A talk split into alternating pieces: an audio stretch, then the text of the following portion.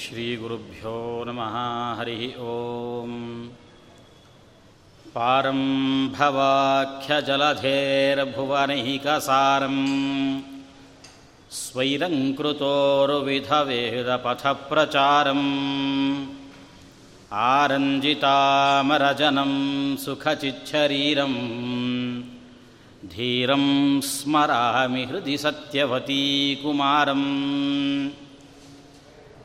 कुमारम् अभ्रमं भङ्गरहितम् अजडं विमलं सदा। आनन्दतीर्थमतुलं भजे तापत्रयापहम्। मिथ्यासिद्धान्तदुर्ध्वान्तविध्वंसनविचक्षणः जयतीर्थाख्यतरणिः भासतान्नो हृदम्बरे अर्थिकल्पितकल्पोऽयं प्रत्यर्थिगजकेसरी। व्यासतीर्थगुरुर्भूयात् अस्मदिष्टार्थसिद्धये। यद्भानौ यत्कृशानौ यदमृतकिरणे यद्ग्रहेषु उदितेषु।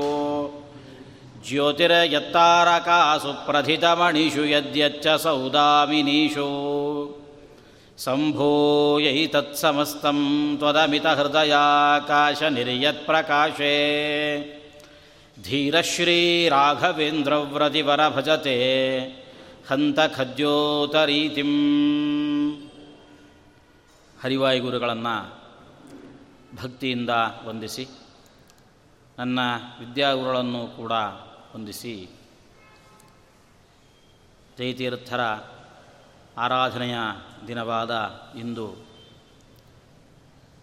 ಅವರ ಗ್ರಂಥಗಳ ಬಗ್ಗೆ ಅಲ್ಲದೇ ಮತ್ತೇನೋ ಮಾತಾಡಿದರೆ, ಆರಾಧನೆ ಅನ್ನುವ ಶಬ್ದ ಆಡುವುದಕ್ಕಾಗಲಿ ಅಥವಾ ಆರಾಧನೆಯನ್ನು ಆಚರಿಸಿದ್ದಕ್ಕಾಗಲಿ ಅರ್ಥ ಇರೋದಿಲ್ಲ.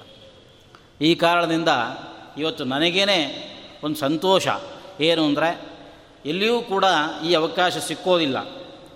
ಅವರ ಗ್ರಂಥಗಳ ಬಗ್ಗೆ ಮಾತನಾಡುವ ಅವಕಾಶ. ಇನ್ನೊಂದು ದಿವಸ ಮಾತಾಡಬೇಕು ಅಂತಂದರೂ, ಯಾಕೆ ಇವತ್ತಿನ ದಿವಸ ಸುಧಾದ ಬಗ್ಗೆನೋ ಮತ್ತೊಂದು ಗ್ರಂಥದ ಬಗ್ಗೆನೋ ಯಾಕೆ ಮಾತಾಡ್ತಿದ್ದಾರೆ ಇವರು ಅಂತ ಅನಿಸುತ್ತೆ. ಒಂದು ಭಾಗವತನೋ, ಮಹಾಭಾರತನೋ, ಕಥೆನೋ ಏನಾದರೂ ಹೇಳಿದರೆ ಚೆನ್ನಾಗಿರ್ತಿತ್ತು. ಅನಾವಶ್ಯಕವಾಗಿ ಇದ್ಯಾಕೆ ಮಾತಾಡ್ತಿದ್ದಾರೆ ಅಂತ ಅನಿಸುತ್ತೆ.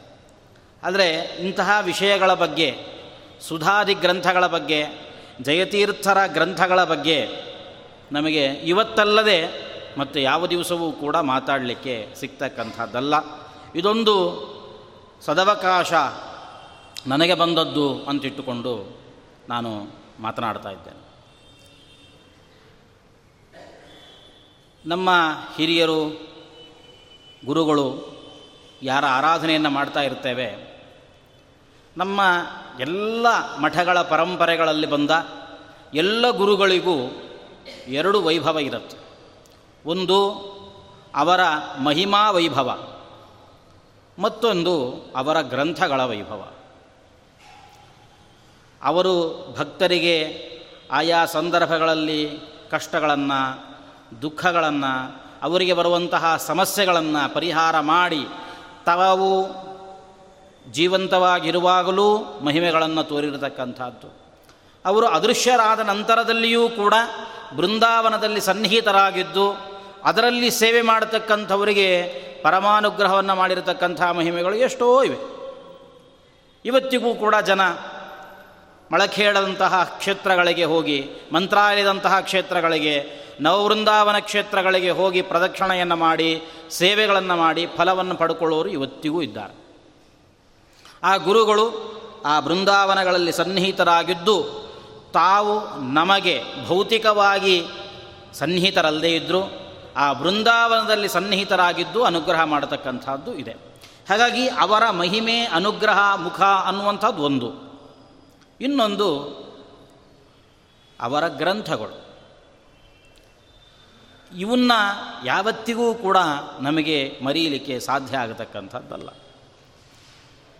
ಅದರ ಉಪಕಾರ ನಿರಂತರವಾಗಿ ನಮ್ಮ ಜೊತೆಗಿರುತ್ತೆ. ಪಂಡಿತಾಚಾರ್ಯ ಒಂದು ಮಾತನ್ನು ಹೇಳ್ತಾರೆ. ರೂಪಮನ್ಯದಿವ ಧನ್ಯಮಾತ್ಮನಃ. ಶ್ರೀಮದ್ ಆಚಾರ್ಯರು ಭಾಷ್ಯವನ್ನು ಬರೆದರು, ಆ ಭಾಷ್ಯ ಹೇಗಿತ್ತು ಅಂತಂದರೆ, ತಮ್ಮ ಮತ್ತೊಂದು ಪ್ರತಿರೂಪದಂತೆ ಇತ್ತು. ಹಾಗಾದರೆ ಎಲ್ಲಾದರೂ ನಾವು ಭಾಷ್ಯದ ಪುಸ್ತಕವನ್ನು ಇಟ್ಕೊಂಡಿದ್ದೀವಿ ಅಂತಂದರೆ ಶ್ರೀಮದ್ ಆಚಾರ್ಯರ ಪ್ರತಿರೂಪ ನಮ್ಮ ಮನೆಯಲ್ಲಿದೆ ಅಂತ ಅರ್ಥ. ಅದರಂತೆ ಜಯತೀರ್ಥರ ಗ್ರಂಥಗಳು, ವ್ಯಾಸರಾಜರ ಗ್ರಂಥಗಳು, ರಾಯರ ಗ್ರಂಥಗಳು ಇವುಗಳನ್ನು ನಮ್ಮ ಮನೆಯಲ್ಲಿ ಇದ್ದಾವೆ ಅಂತಂದರೆ ಅಲ್ಲಿ ಸಾಕ್ಷಾತ್ ಆ ಗುರುಗಳೇ ಮತ್ತೊಂದು ರೂಪದಿಂದ ನಮ್ಮ ಮನೆಗಳಲ್ಲಿ ಸನ್ನಿಹಿತರಾಗಿದ್ದಾರೆ ಅಂತ ಅರ್ಥ ನಮ್ಮ ಮನೆಯಲ್ಲಿರ್ತಾರೆ. ನಮ್ಮ ಮನಕ್ಕೆ ಬರಬೇಕಷ್ಟೇ ಅವರು. ನಮ್ಮ ಮನಕ್ಕೆ ಬರೋದು ಯಾವಾಗ ಅಂದರೆ ಪುಸ್ತಕ ಇಟ್ಟು ದಿವಸ ದೇವರ ಪೂಜೆ ಮಾಡ್ತಾ ಇದ್ದರೆ ದೇವರ ಕೋಣೆಯಲ್ಲಿ ಮಾತ್ರ ಇರ್ತಾರೆ. ಆ ಪುಸ್ತಕ ಸ್ವಲ್ಪ ತೆಗೆದು ಅದನ್ನು ಓದುವ ಪ್ರಯತ್ನವನ್ನು ಮಾಡಿದರೆ ಒಂದೊಂದು ಅಕ್ಷರವನ್ನು ಓದ್ತಾ ಓದ್ತಾ ಓದ್ತಾ ಹೋದಂಗೆ ಆ ಗುರುಗಳು ನಿರಂತರವಾಗಿ ನಮ್ಮ ಮನಸ್ಸಿನ ಒಳಗಡೆ ಬಂದು ಸನ್ನಿಹಿತರಾಗ್ತಾರೆ. ಅಲ್ಲಿದ್ದು ನಮಗೆ ಅನುಗ್ರಹವನ್ನು ಮಾಡ್ತಾರೆ. ಹಾಗಾಗಿ ಇದು ಒಂದು ಮುಖ. ಅವರ ಗ್ರಂಥಗಳು ಅನ್ನುವಂಥದ್ದು ಒಂದು ಮುಖ, ಅವರ ಮಹಿಮೆ ಅನ್ನುವಂಥದ್ದು ಒಂದು ಮುಖ. ನಾನು ಯಾವಾಗಲೂ ಹೇಳುವಂಥದ್ದಿದೆ. ಯಾವುದು, ಯಾವ ಮುಖ ಅವರಿಗೆ ತುಂಬ ಇಷ್ಟ ಅಂತ. ಅವರ ಮಹಿಮೆಯನ್ನು ಹೇಳ್ತಾ ಹೇಳ್ತಾ ಅವರನ್ನು ಒಲಿಸಬಹುದು. ಅವರನ್ನು ನಮ್ಮ ಕಡೆಗೆ ಸೆಳುಕೊಳ್ಬೋದು ಅಥವಾ ಅವರ ಎದುರುಗಡೆ ಕೂತು ಅವರ ಗ್ರಂಥಗಳನ್ನು ಹೇಳೋ ಮುಖಾಂತರವಾಗಿ, ಅದನ್ನು ಕೇಳೋ ಮುಖಾಂತರವಾಗಿ ಅವರನ್ನು ನಮ್ಮ ಕಡೆ ಒಲಿಸ್ಕೊಳ್ಳುವ ಪ್ರಯತ್ನ ಮಾಡಬಹುದು. ಯಾವುದು ಅವರುಗಳಿಗೆ ಬಹಳ ಇಷ್ಟ ಆಗುತ್ತೆ? ಅಂದರೆ ಒಂದು ಘಟನೆ ಕೆಲವು ವರ್ಷಗಳ ಹಿಂದೆ ಮಂತ್ರಾಲಯದಲ್ಲಿ ನಡೆದದ್ದಿದೆ. ಮಂತ್ರಾಲಯದಲ್ಲಿ ಒಬ್ಬರು ಸುಧಾ ಪಂಡಿತರು. ಅವರು ಏನೋ ತೊಂದರೆ, ಮಕ್ಕಳಿರಲಿಲ್ಲ ಅನ್ನೋ ಸಮಸ್ಯೆ. ರಾಯರ ಸೇವೆ ಮಾಡಿದರೆ ಮಕ್ಕಳಾಗುತ್ತೆ. ಅದಕ್ಕೇನು ಮಾಡಿದರು, ಮಂತ್ರಾಲಯಕ್ಕೆ ಬಂದು ನಲವತ್ತೆಂಟು ದಿವಸಗಳು ಸೇವೆ ಮಾಡಬೇಕು. ಆವತ್ತಿವ್ರ ಜೊತೆಗೆ ತುಂಬ ಜನನೂ ಬಂದಿದ್ದಾರೆ. ಬಂದವರೆಲ್ಲ ಅವರು ಸೇವೆಗಳನ್ನು ಏನೋ ವೈಯಕ್ತಿಕ ಸಮಸ್ಯೆಗಳು ಸೇವೆಗಳನ್ನು ಪ್ರಾರಂಭ ಮಾಡಿದರು. ಕೆಲವರು ಹೆಜ್ಜೆ ನಮಸ್ಕಾರ ಹಾಕ್ತೀವಿ ಅಂದರು. ಕೆಲವರು ಮಾಮೂಲು ಪ್ರದಕ್ಷಿಣೆ ನಮಸ್ಕಾರ ಹಾಕ್ತೀವಿ ಅಂದರು. ಕೆಲವು ಅಂಗ ಪ್ರದಕ್ಷಿಣೆ ಹಾಕ್ತೀವಿ ಅಂದರು. ಕೆಲವರು ರಾಯರ ಸ್ತೋತ್ರ ದಿವಸಕ್ಕಿಷ್ಟು ಸಲ ಪಾರಾಯಣ ಮಾಡ್ತೀವಿ ಅಂತ ಸಂಕಲ್ಪ ಮಾಡಿಕೊಂಡ್ರು. ಇವರು ಸುಧಾ ಪಂಡಿತರು, ಇವರು ಒಂದು ಸಂಕಲ್ಪ ಮಾಡಿದ್ರಂತೆ. ಏನು? ನಲವತ್ತೆಂಟು ದಿವಸ ರಾಯರ ಬೃಂದಾವನದ ಎದುರುಗಡೆ ಕೂತು ಪರಿಮಳ ಗ್ರಂಥವನ್ನು ಪಾರಾಯಣ ಮಾಡ್ತೇನೆ ಅಂತ ಅಂದ್ಕೊಂಡ್ರು ಸರಿ, ಪಾರಾಯಣ ಶುರು ಮಾಡಿದ್ದಾರೆ. ಒಂದು ವಾರ ಕಳೀತು. ಇವರ ಜೊತೆಗೇ ಬಂದವರೆಲ್ಲ ಇರ್ತಾರಲ್ಲ, ಅವರಿಗೆಲ್ಲ ಏನೋ ಕನಸಲ್ಲಿ ರಾಯರು ಬಂದರು, ನಮಗೆ ಸ್ವಪ್ನದಲ್ಲಿ ಸೂಚನೆ ಕೊಟ್ಟಿದ್ದಾರೆ, ಫಲ ಕೊಡ್ತೀನಿ ಅಂತ ಹೇಳಿದ್ದಾರೆ, ನಿಮ್ಮ ಊರಿಗೆ ತರಳ್ಬೋದು ಅಂತ ಹೇಳಿದರು. ಸರಿ ಒಬ್ಬೊಬ್ಬರು ಒಬ್ಬೊಬ್ಬರು ಹೋಗ್ತಾ ಇದ್ದಾರೆ. ಕೆಲವರು ಒಂದು ವಾರಕ್ಕೆ ಹೋದರು, ಕೆಲವರು ಹತ್ತು ದಿವಸಕ್ಕೆ ಹೋದರು, ಕೆಲವರು ಹದಿನೈದು ದಿವಸಕ್ಕೆ ಹೋದರು. ಇವರಿಗೆ ಮನಸ್ಸೊಳಗೆ ಬೇಜಾರಾಗ್ಲಿಕ್ಕೆ ಶುರುವಾಯಿತು. ನಾನು ಏನು ಮಾಡ್ತಿದ್ದೀನಿ ಹಾಗಾದರೆ? ಇವರೆಲ್ಲ ಮಾಡಿದರೆ ಸೇವೆ ರಾಯರಿಗೆ ಹಿಡಿಸಿದೆ. ಸ್ವಪ್ನದಲ್ಲಿ ಸೂಚನೆ ಕೊಡ್ತಾ ಇದ್ದಾರೆ, ಫಲಗಳನ್ನು ಕೊಡ್ತಿದ್ದಾರೆ. ನನಗೆ ಮಾತ್ರ ಒಂದೇ ಒಂದು ಕನಸು ಬೀಳ್ತಾ ಇಲ್ಲ, ಕನಸಲ್ಲಿ ರಾಯರು ಕಾಣಿಸ್ತಾ ಇಲ್ಲ, ಏನೂ ಸೂಚನೆ ಇಲ್ಲ, ಏನೂ ಇಲ್ಲ. ನಾನು ಮಾಡ್ತಾ ಇರೋದು ಯಾಕೋ ರಾಯರ ಮನಸ್ಸಿಗೆ ಬಂತೋ ಇಲ್ವೋ? ಹೀಗೇ ಪಾರಾಯಣ ಮಾಡ್ತಾ ಇದ್ದಾರೆ ಮಾಡ್ತಾ ಇದ್ದಾರೆ. ಕೊನೆ ಕೊನೆಗೆ ನಲವತ್ತೈದು, ನಲವತ್ತಾರು, ನಲವತ್ತೇಳು ದಿನಗಳು ಕಳೆದ್ರು ಏನು ಸ್ವಪ್ನ ಇಲ್ಲ. ಬಂದವರೆಲ್ಲ ಹೋಗಿ ಆಗಿದೆ, ಇವ್ರ ಜೊತೆಗೆ ಬಂದವರೆಲ್ಲ. ಹೊಸ ಹೊಸ ಸೇವಾ ಕರ್ತೃಗಳು ಸೇರ್ಕೋತಾ ಇದ್ದಾರೆ ಅಷ್ಟೇ ಬಹಳ ಬೇಜಾರಾಯಿತು. ಆವತ್ತು ನಲವತ್ತೇಳನೇ ದಿವಸ ಪಾರಾಯಣ ಮುಗಿಸಿ ರಾಯರ ಬೃಂದಾವನ ಎದುರುಗಡೆ ನಿಂತು ಕಣ್ಣೀರಿಟ್ಬಿಟ್ರಂತೆ.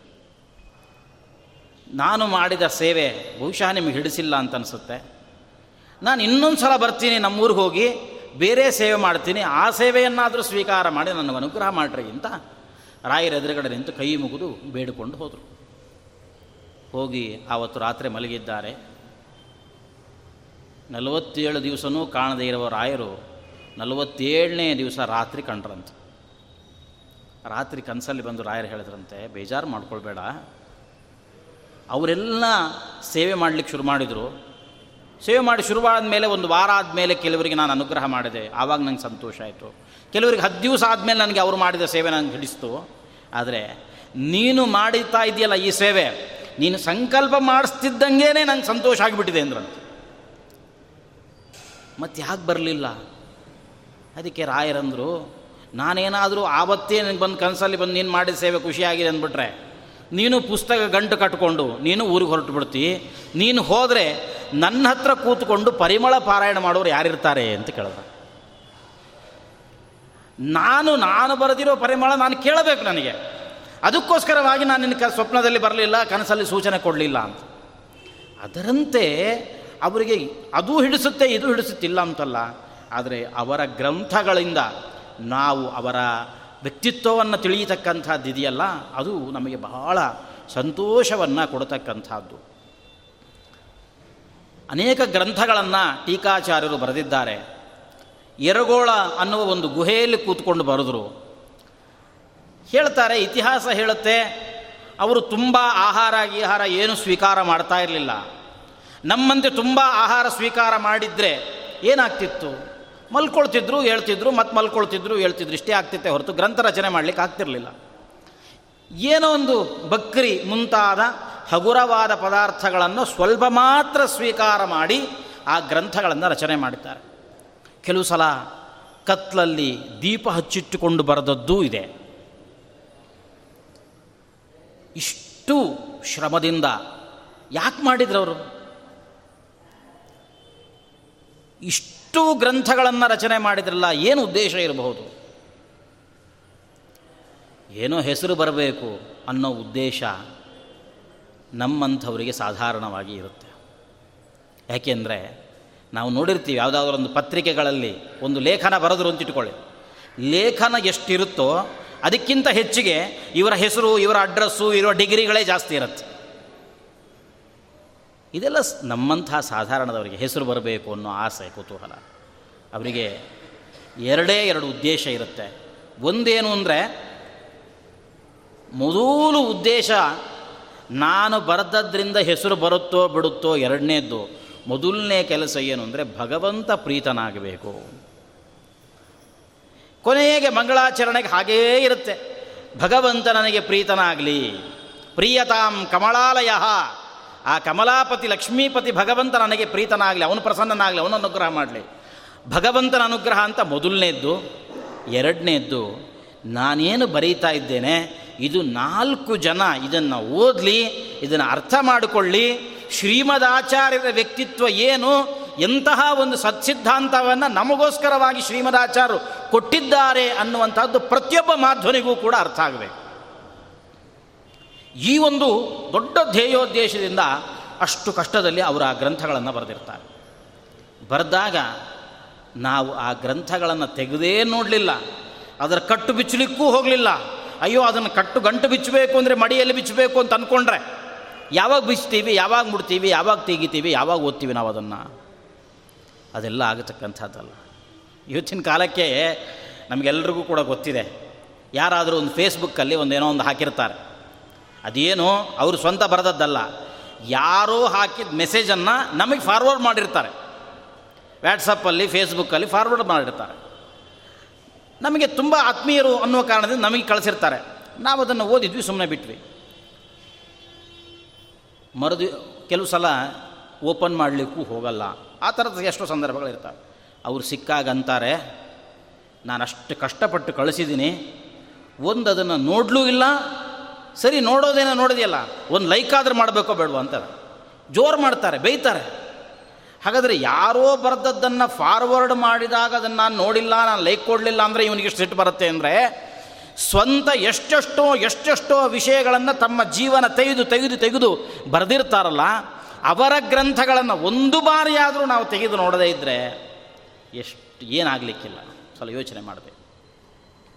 ಅದರಿಂದಾಗಿ ಅವರ ಗ್ರಂಥಗಳನ್ನು ಅಧ್ಯಯನ ಮಾಡತಕ್ಕಂಥದ್ದು, ಮಾಧ್ವರಾಗಿ ನಮ್ಮ ಕನಿಷ್ಠವಾಗಿರತಕ್ಕಂತಹ ಕರ್ತವ್ಯ ಆಗುತ್ತೆ. ಇದೆಲ್ಲ ನಾನು ಅಂದ್ಕೋತೀನಿ, ಮನುಷ್ಯ ಹುಟ್ಟುವಾಗ ಮೂರು ಋಣಗಳನ್ನು ಕಳ್ಕೋಬೇಕು ಅಂತ ಹುಟ್ಟುತ್ತಾನೆ ಹುಟ್ಟಿದ ಮೇಲೆ ಈ ಮೂರು ಋಣ ತೀರಿಸ್ಕೊಳ್ಬೇಕಂತ. ಒಂದು ದೇವಋಣ, ಪಿತೃಋಣ, ಋಷಿಋಣ. ದೇವಋಣ ಯಜ್ಞ ಯಾಗಾದಿಗಳನ್ನು ಮಾಡಿ ದೇವತೆಗಳ ಋಣವನ್ನು ತೀರಿಸ್ಕೊಳ್ಬೇಕು. ಪಿತೃಋಣ, ತಂದೆ ತಾಯಿ ಬದುಕಿರುವಾಗ ಅವರ ಮಾತು ಕೇಳಿ, ಅವರ ಮರಣದ ನಂತರದಲ್ಲಿ ವರ್ಷ ವರ್ಷ ಮಾಡುವ ಶ್ರಾದ್ದವನ್ನು ಮಾಡಿ ಅವರ ಋಣ ಕಳ್ಕೊಳ್ಬೇಕು. ಇದು ಪಿತೃಋಣ ತೀರುತ್ತೆ. ಋಷಿ ಋಣ ತೀರೋದಿದೆಯಲ್ಲ.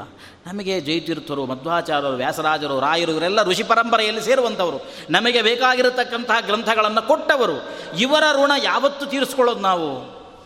ಹಿಂಗೇನಾದರೂ ಅವರ ಆರಾಧನೆಯ ದಿವಸಗಳಲ್ಲಿ ಅವರು ಬರೆದಿರತಕ್ಕಂಥ ಗ್ರಂಥಗಳ ಒಂದೊಂದು ವಿಷಯವನ್ನು ಒಂದು ಆರಾಧನೆಗೆ ನಾವು ಅರ್ಥ ಮಾಡಿಕೊಂಡ್ರು. ಆವಾಗ ಅರ್ಥ ಆಗುತ್ತೆ ಅಂತ ಕೆಲವು ಸಲ ಅನ್ಸರುತ್ತೆ. ಅಂತೂ ಶ್ರವಣ ಮಾಡೋದು. ಅದರಿಂದಾಗಿ ನಾವು ಅವರ ಋಣವನ್ನು ತೀರಿಸಿಕೊಳ್ಳುವ ಒಂದು ಸಣ್ಣ ಪ್ರಯತ್ನಕ್ಕೆ ಕೈ ಹಾಕಿದ್ದೇವೆ ಅಂತ ಅರ್ಥ ಆಗುತ್ತೆ. ಜೈತೀರ್ಥರ ಗ್ರಂಥಗಳನ್ನು ಒಂದು ದಿವಸಕ್ಕೆ ಹೇಳಬೇಕು ಅಂತಂದರೆ ಎಲ್ಲಿ ಸಾಧ್ಯ ಆಗತಕ್ಕಂಥದ್ದು ಅಲ್ಲ. ಅವರ ಪ್ರಸಿದ್ಧವಾಗಿರತಕ್ಕಂತಹ ಒಂದು ಗ್ರಂಥ ಶ್ರೀಮನ್ ನ್ಯಾಯಸುಧಾ ಅನ್ನುವಂತಹ ಗ್ರಂಥ. ಅದು ಆಚಾರ್ಯರು ಬ್ರಹ್ಮಸೂತ್ರಗಳಿಗೆ ವ್ಯಾಖ್ಯಾನವನ್ನು ಬರೆಯುವುದಕ್ಕೋಸ್ಕರವಾಗಿ ನಾಲ್ಕು ಗ್ರಂಥಗಳನ್ನು ಬರೆದಿದ್ದಾರೆ. ಬ್ರಹ್ಮಸೂತ್ರಗಳು ಅಂದರೆ ಅದೆಷ್ಟು ಪ್ರೀತಿಯ ಮಧ್ವಾಚಾರ್ಯರಿಗೆ ಬ್ರಹ್ಮಸೂತ್ರಗಳಿಗೆ ಆಚಾರ್ಯರು ಒಂದಲ್ಲ ಎರಡಲ್ಲ ನಾಲ್ಕು ವ್ಯಾಖ್ಯಾನಗಳನ್ನು ಬರೆದಿದ್ದಾರೆ. ಬ್ರಹ್ಮಸೂತ್ರ ಭಾಷ್ಯ ಅನುವ್ಯಾಖ್ಯಾನ ಅಣುಭಾಷ್ಯ ನ್ಯಾಯ ವಿವರಣ ಅನ್ನುವ ನಾಲ್ಕು ಗ್ರಂಥಗಳನ್ನು ಬರೆದಿದ್ದಾರೆ. ಅದರಲ್ಲಿ ಟೀಕಾಚಾರ್ಯರು ಬ್ರಹ್ಮಸೂತ್ರ ಭಾಷ್ಯಕ್ಕೂ ವ್ಯಾಖ್ಯಾನ ಬರೆದಿದ್ದಾರೆ. ಅದಕ್ಕೆ ತತ್ವಪ್ರಕಾಶಿಕ ಅಂತ ಹೆಸರು. ಅನುವ್ಯಾಖ್ಯಾನಕ್ಕೆ ವ್ಯಾಖ್ಯಾನವನ್ನು ಮಾಡಿದ್ದಾರೆ. ಅದಕ್ಕೇನೆ ನ್ಯಾಯಸುಧಾ ಅಂತ ಹೆಸರು. ಇನ್ನೊಂದು ಅಣುಭಾಷ್ಯ, ಅದಕ್ಕೆ ವ್ಯಾಖ್ಯಾನ ಮಾಡಲಿಲ್ಲ. ನ್ಯಾಯ ವಿವರಣಕ್ಕೆ ಸ್ವಲ್ಪ ಭಾಗಕ್ಕೆ ಜೈತೀರ್ಥರು ವ್ಯಾಖ್ಯಾನವನ್ನು ಬರೆದಿದ್ದಾರೆ. ಇದರಲ್ಲಿ ಏನು ಅನುವ್ಯಾಖ್ಯಾನ ಇದೆ? ಆ ಅನುವ್ಯಾಖ್ಯಾನಕ್ಕೆ ಶ್ರೀಮನ್ಯಾಯಸುಧಾ ಅನ್ನುವಂಥ ಒಂದು ಗ್ರಂಥ. ಆ ಗ್ರಂಥಕ್ಕೆ ನಮ್ಮ ಮಾಧ್ವ ಪರಂಪರೆಯಲ್ಲಿ ಎಷ್ಟು ಬೇಡಿಕೆ ಇದೆ ಅಂತಂದರೆ, ಅದನ್ನು ಓದಿದವನಿಗೆ ಒಂದು ಎಂತಹ ಒಂದು ಸ್ಥಾನಮಾನ ಇದೆ ಅಂತಂದರೆ, ಅದರ ಬಗ್ಗೆ ಒಂದು ಹೆಗ್ಗಳಿಕೆ ಇದೆ. ಸುಧಾವ ಪಾಲನೀಯ ಅಥವಾ ಸುಧಾವ ಪಠನೀಯ ವಸುಧಾವ ಪಾಲನೀಯ ಅಂತ. ಎರಡು ಕೆಲಸ ಮಾಡಬೇಕಂತ ಈ ಮನುಷ್ಯ ಭೂಮಿ ಮೇಲೆ ಹುಟ್ಟಿದ ಮೇಲೆ ಎರಡು ಕೆಲಸ ಮಾಡಬೇಕಂತ. ಎರಡಾದರೂ, ಯಾವುದಾದ್ರೂ ಒಂದು ಮಾಡಬೇಕು ಅಂತ. ಯಾವುದು? ಒಂದ ಭೂಮಿಯನ್ನಾದರೂ ಆಳಬೇಕಂತ. ಆಳಿ ನಾನೇನು ಅನ್ನೋದನ್ನು ಜಗತ್ತಿಗೆ ತೋರಿಸ್ಬೇಕು. ಇಲ್ಲಾಂದರೆ ಸುಧಾ ಗ್ರಂಥವನ್ನಾದರೂ ಆಮೂಲಾಗ್ರವಾಗಿ ಓದಬೇಕು, ನಾನು ಏನು ಅನ್ನುವಂಥದ್ದನ್ನು ಪ್ರಪಂಚಕ್ಕೆ ತೋರಿಸಬೇಕಂತ. ಅಂತಹ ಒಂದು ಕೀರ್ತಿ, ಅಂತಹ ಒಂದು ಪ್ರಶಸ್ತಿ ಶ್ರೀಮನ್ ನ್ಯಾಯಸುಧಾ ಗ್ರಂಥಕ್ಕೆ ಇದೆ. ಆ ನ್ಯಾಯಸುಧಾ ಗ್ರಂಥವನ್ನು ವಾದಿರಾಜರು ಮತ್ತೊಂದು ಮಟ್ಟಕ್ಕೆ ತೆಗೆದುಕೊಂಡು ಹೋಗಿ ಹೇಳಿದರು ಶ್ರೀಕರೋಯಂ ಗ್ರಂಥ. ಇದು ಸುಮ್ಮನೆ ಓದಿ ತಲೆ ಬಿಸಿ ಮಾಡಿಕೊಂಡು ಕಿರಿಕಿರಿ ಮಾಡಿಕೊಳ್ಳುವ ಗ್ರಂಥ ಅಲ್ಲ. ಯಾರು ಈ ಗ್ರಂಥವನ್ನು ಅಧ್ಯಯನ ಮಾಡಿದ್ದಾನೆ, ಅವನಿಗೆ ವಿಶೇಷವಾದ ಸಂಪತ್ತು ಲಭಿಸುತ್ತೆ ಈ ಗ್ರಂಥದ ಅಧ್ಯಯನದಿಂದ. ಯಾಕೆಂದರೆ ಜಯತೀರ್ಥರು ಶ್ರೀಮನ್ಯಾಯ ಸುಧಾದ ಕೊನೆಯ ಪದ ಒಂದು ವ್ಯಾಖ್ಯಾನವನ್ನು ಮಾಡಿದ್ದಾರೆ. ಭೂತಿಹಿ ಅನ್ನೋ ಪದವನ್ನು ವ್ಯಾಖ್ಯಾನ ಮಾಡಿದ್ದಾರೆ. ಏನು ಅರ್ಥ ಬರೆದ್ರು ಅಂದರೆ ಭೂತಿಹಿ ಅಂದರೆ ಮಹಾಲಕ್ಷ್ಮೀ ಅಂತ ಅರ್ಥ ಬರೆದ್ರು. ಕೊನೆಗೆ ಸುಧಾ ನಿಂತದ್ದು ಎಲ್ಲಿಗೆ ಅಂದರೆ ಮಹಾಲಕ್ಷ್ಮೀಹಿ ಅನ್ನೋ ಶಬ್ದದಿಂದ ನಿಂತಿತ್ತು. ಅದರಿಂದ ವಾದಿರಾಜರಂದರು, ಇದು ಶ್ರೀಕರವಾದ ಗ್ರಂಥ. ಇದು ಸಂಪದ್ದಾಯಕವಾಗಿರತಕ್ಕಂಥ ಗ್ರಂಥ. ಹಾಗೆ ತಾನೆ. ಯಾವುದೋ ಒಂದು ಸ್ತೋತ್ರ ಪಾರಾಯಣ ಮಾಡ್ತೇವೆ. ಸ್ತೋತ್ರ ಪಾರಾಯಣ ಮಾಡಿದ ಮೇಲೆ ಕೊನೆಗೊಂದಿರುತ್ತೆ. ಅಲ್ಲಿ ಏನು ಫಲ ಇರುತ್ತೆ. ಅಪುತ್ರೋ ಲಭತೆ ಪುತ್ರ ನಿರ್ಧನೋ ಧನವಾನ್ ಭವೇತ್. ರೋಗಾರ್ತಿ ಮುಚ್ಚತೆ ರೋಗಾತ್ ಬದ್ಧೋ ಮುಚ್ಚೇತ ಬಂಧನಾತ್. ಯಾವುದೇ ಒಂದು ಸ್ತೋತ್ರ ತಗೊಂಡ್ರೆ ಅದರ ಕೊನೆಯಲ್ಲಿ ಅದರ ಫಲ ಇರುತ್ತೆ. ಹಾಗಾದರೆ ಶ್ರೀಮನ್ಯಾಯ ಸುಧಾ ಗ್ರಂಥ ಅಧ್ಯಯನ ಮಾಡಿದ್ರ ಫಲ ಏನು ಅಂದರೆ ಅದರ ಕೊನೆಯಲ್ಲಿ ಜಯತೀರ್ಥರು ಹೇಳಿದರು, ಭೂತಿಹಿ ಮಹಾಲಕ್ಷ್ಮೀ ಮಹಾಲಕ್ಷ್ಮಿ ಅಂತ ವ್ಯಾಖ್ಯಾನ ಬರ್ತದೆ. ಅದನ್ನೇ ವಾದಿರಾಜರು ಹೇಳಿದರು, ಈ ಮಹಾಲಕ್ಷ್ಮೀ ಅಂತ ಹೇಳಿದ್ರಿಂದ ಇದು ಶ್ರೀಕರವಾಗಿರತಕ್ಕಂಥ ಗ್ರಂಥ. ಹೌದಾ? ಇದು ಸಂಪತ್ತು ಕೊಟ್ಟಿದೆಯಾ? ಕೇಳಿದ್ರೆ ವಾದಿರಾಜರಂದರು ಸುಧಾಯಾ ಶ್ರೀಕರತ್ವೇ ವಯಮೇವ ಹಿ ಸಾಕ್ಷಿಣಃ. ಶ್ರೀಮನ್ಯಾಯ ಸುಧಾ ಗ್ರಂಥ, ಅದು ಹೇಗೆ ಸಂಪತ್ತನ್ನು ಕೊಡುತ್ತೆ ಅನ್ನೋದಕ್ಕೆ ನಾನೇ ಸಾಕ್ಷಿ ಅಂದರು. ನಾನು ಇಷ್ಟು ಸಂಪತ್ತಿನಿಂದ ಇದ್ದೇನೆ, ಇಷ್ಟು ವೈಭವದಲ್ಲಿ ಶ್ರೀಕೃಷ್ಣನ ಪೂಜೆಯನ್ನು ಮಾಡ್ತಾ ಇದ್ದೇನೆ ಅಂತಂದರೆ ನನಗೆ ಶ್ರೀಮನ್ಯಾಯಸುಧಾ ಗ್ರಂಥದ ಅಧ್ಯಯನದ ಫಲ ಇದು. ಇಂಥದ್ದನ್ನೆಲ್ಲ ವಾದಿರಾಜರು ತುಂಬ ಹೇಳ್ತಾರೆ ನಮಗಾಗಿ.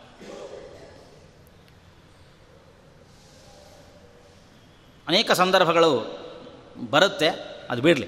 ಅಂತೂ ಹೀಗೆ ಶ್ರೀಮನ್ಯಾಯ ಸುಧಾ ಅನ್ನುವಂತಹ ಗ್ರಂಥ ಒಂದು ವಿಶಿಷ್ಟವಾಗಿರತಕ್ಕಂತಹ ಗ್ರಂಥ.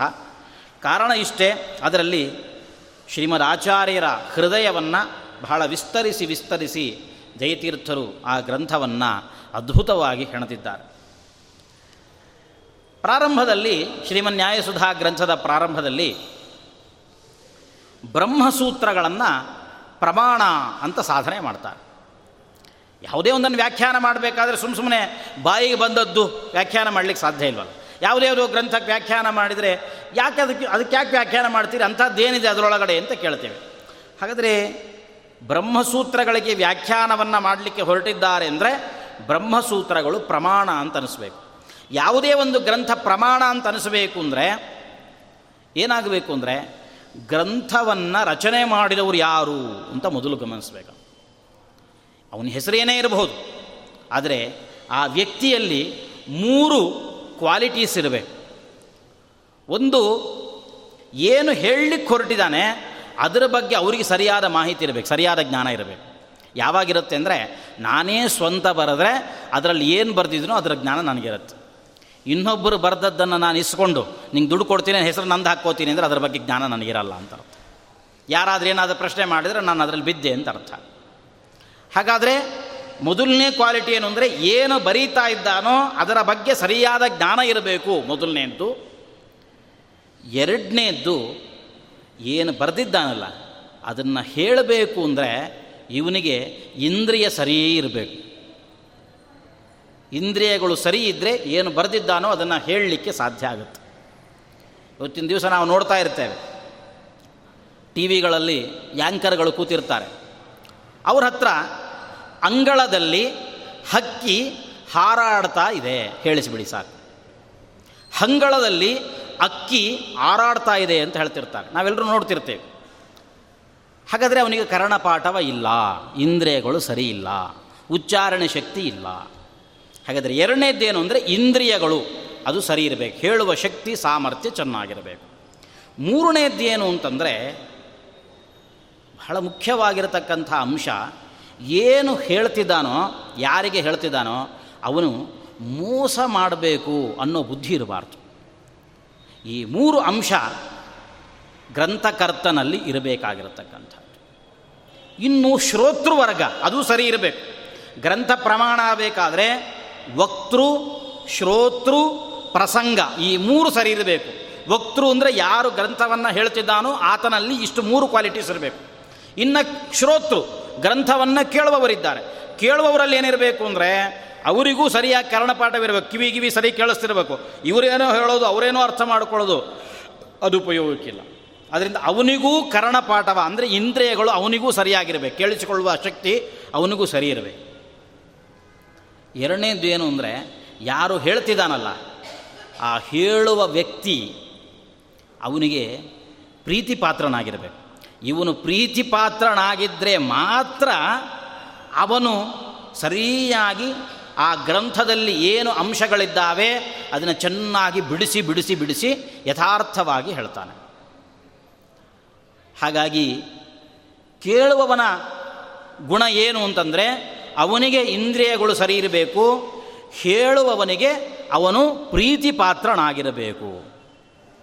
ಮೂರನೇದ್ದೇನಪ್ಪ ಅಂತಂದರೆ ಪ್ರಸಂಗ ಸರಿ ಇರಬೇಕು. ಪ್ರಸಂಗ ಅಂದರೆ ಯಾವ ಪ್ರಸಂಗದಲ್ಲಿ ಹೇಳ್ತಿದ್ದಾನೆ?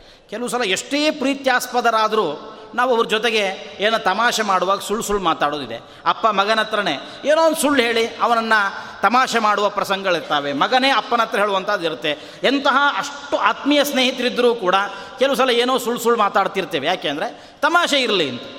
ಆದರೆ ತಮಾಷೆಯ ಪ್ರಸಂಗ ಆಗಿದರೆ ನಮಗೆ ಯಥಾರ್ಥವಾದಂತಹ ವಿಷಯ ಹೊರಗೆ ಬರಲಿಕ್ಕೆ ಸಾಧ್ಯ ಇಲ್ಲ. ಹಾಗಾಗಿ ಪ್ರಸಂಗ ಸರಿ ಇರಬೇಕು.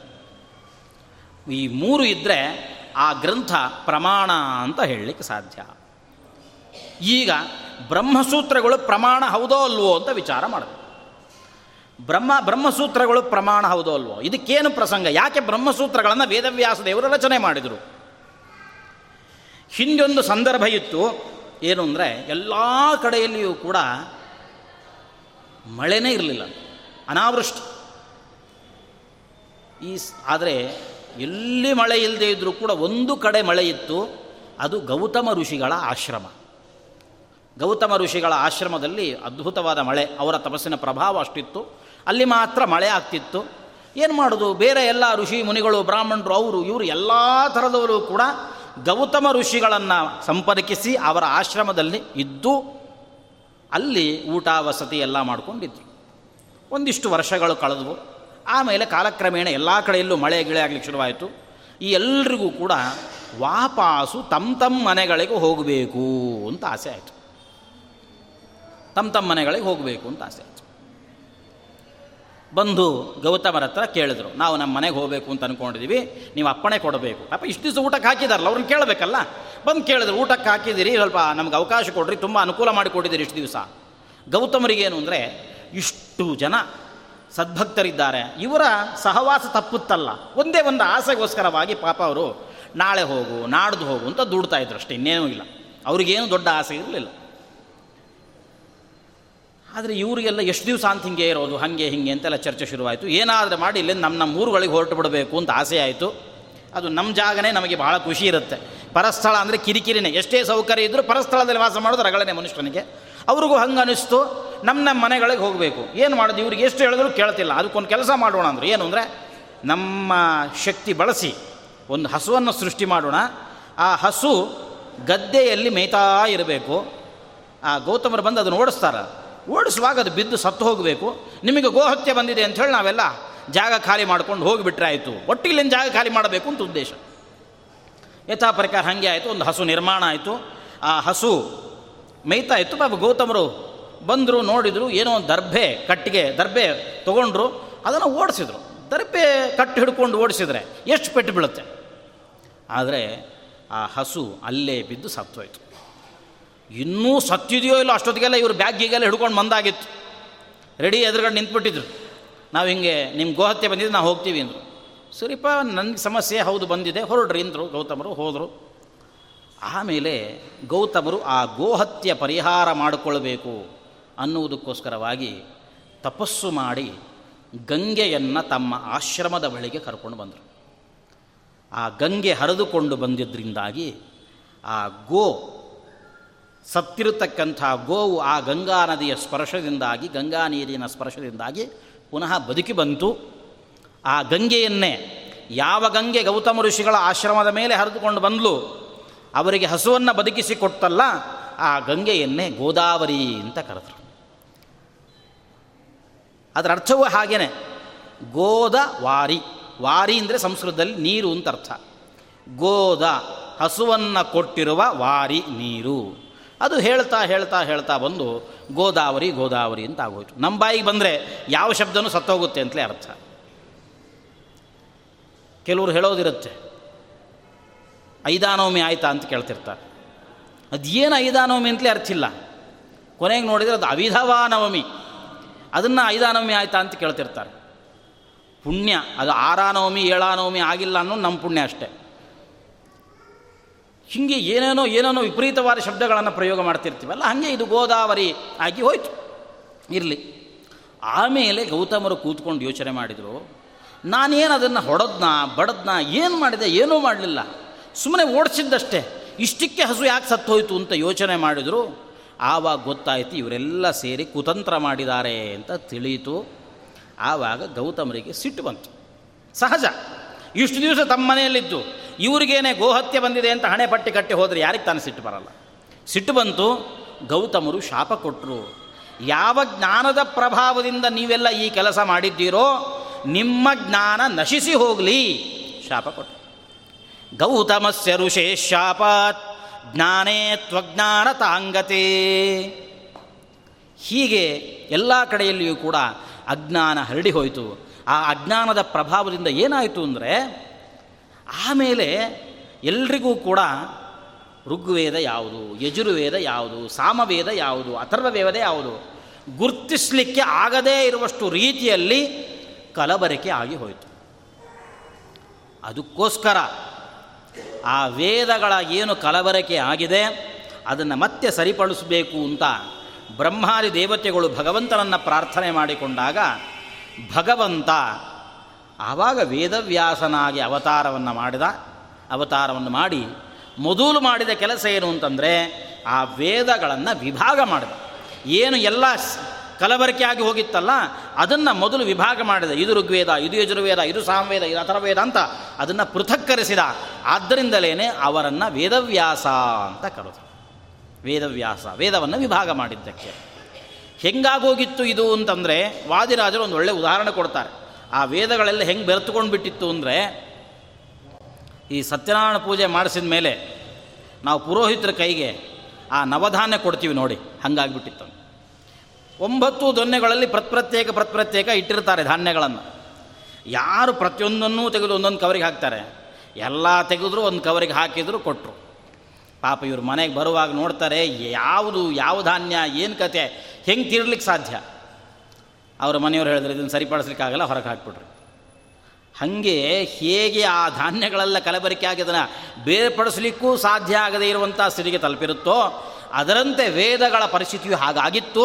ಮೊದಲು ಬಂದು ಮಾಡಿರತಕ್ಕಂಥ ಕೆಲಸ ವೇದಗಳನ್ನು ವಿಭಾಗ ಮಾಡಿದರು. ಅಷ್ಟೇ ಅಲ್ಲ, ವಿಭಾಗ ಮಾಡಿದ ವೇದಗಳು ಇವತ್ತಿಗೆ ನಮಗೆ ಸಿಗ್ತಾ ಇರತಕ್ಕಂಥದ್ದಲ್ಲ. ವೇದವನ್ನು ವಿಭಾಗ ಮಾಡಿದರು. ಋಗ್ವೇದ ಅಂದರೆ ನಾವತ್ತು ನೋಡ್ತೀವಲ್ಲ, ಇಷ್ಟು ಪುಸ್ತಕ ಅಲ್ಲ ಋಗ್ವೇದ ಅಂದರೆ. ಋಗ್ವೇದ ಅಂದರೆ ದೊಡ್ಡ ರಾಶಿ ಅದು. ದೊಡ್ಡ ರಾಶಿಯಿಂದ ಸ್ವಲ್ಪ ಭಾಗ ತೆಗೆದ್ರಂತೆ. ಯಾಕೆಂದರೆ ಕಲಿಯುಗದ ಜನ ಇವರು. ಇವರಿಗೆ ಜಾಸ್ತಿ ಓದಲಿಕ್ಕಾಗಲ್ಲ. ಅಲ್ಪ ಬುದ್ಧಿ ಇರುತ್ತೆ ಅಂತಿಟ್ಟುಕೊಂಡು ಸ್ವಲ್ಪ ಭಾಗವನ್ನು ಮಾತ್ರ ತೆಗೆದು ಇವತ್ತಿಗೆ ನಾವೇನು ಋಗ್ವೇದ ಕಾಣ್ತಾ ಇದ್ದೇವೆ?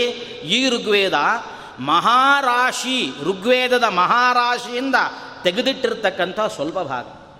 ಯಜುರ್ವೇದ ಅಂತ ಏನು ನೋಡ್ತಿದ್ದೀವಲ್ಲ, ಇದಕ್ಕೆ ಮೂಲ ಯಾವುದು ಅಂದರೆ ನಿಗದ ಅನ್ನುವ ದೊಡ್ಡ ರಾಶಿ, ಆ ನಿಗದ ಅನ್ನುವ ದೊಡ್ಡ ರಾಶಿಯಿಂದ ಸ್ವಲ್ಪ ಭಾಗ ತೆಗೆದು ಅದನ್ನು ಯಜುರ್ವೇದ ಅಂತ ಮಾಡಿದ್ರು ಇದನ್ನೇ ಜಗನ್ನಾಥದಾಸರು ಹೇಳಿದರು. ಆದಾನಾದಿಕಾರಣ ಪಾದರಾಯಣ ಪಾಹಿ ಸತ್ರಾಣ. ಆದಾನಾದಿ ಕಾರಣ ಆದಾನಾದಿ ಕಾರಣ ಅಂತಂದರೆ ಸ್ವೀಕಾರ ಮಾಡೋದು. ಏನು ಸ್ವೀಕಾರ ಮಾಡಿದರು?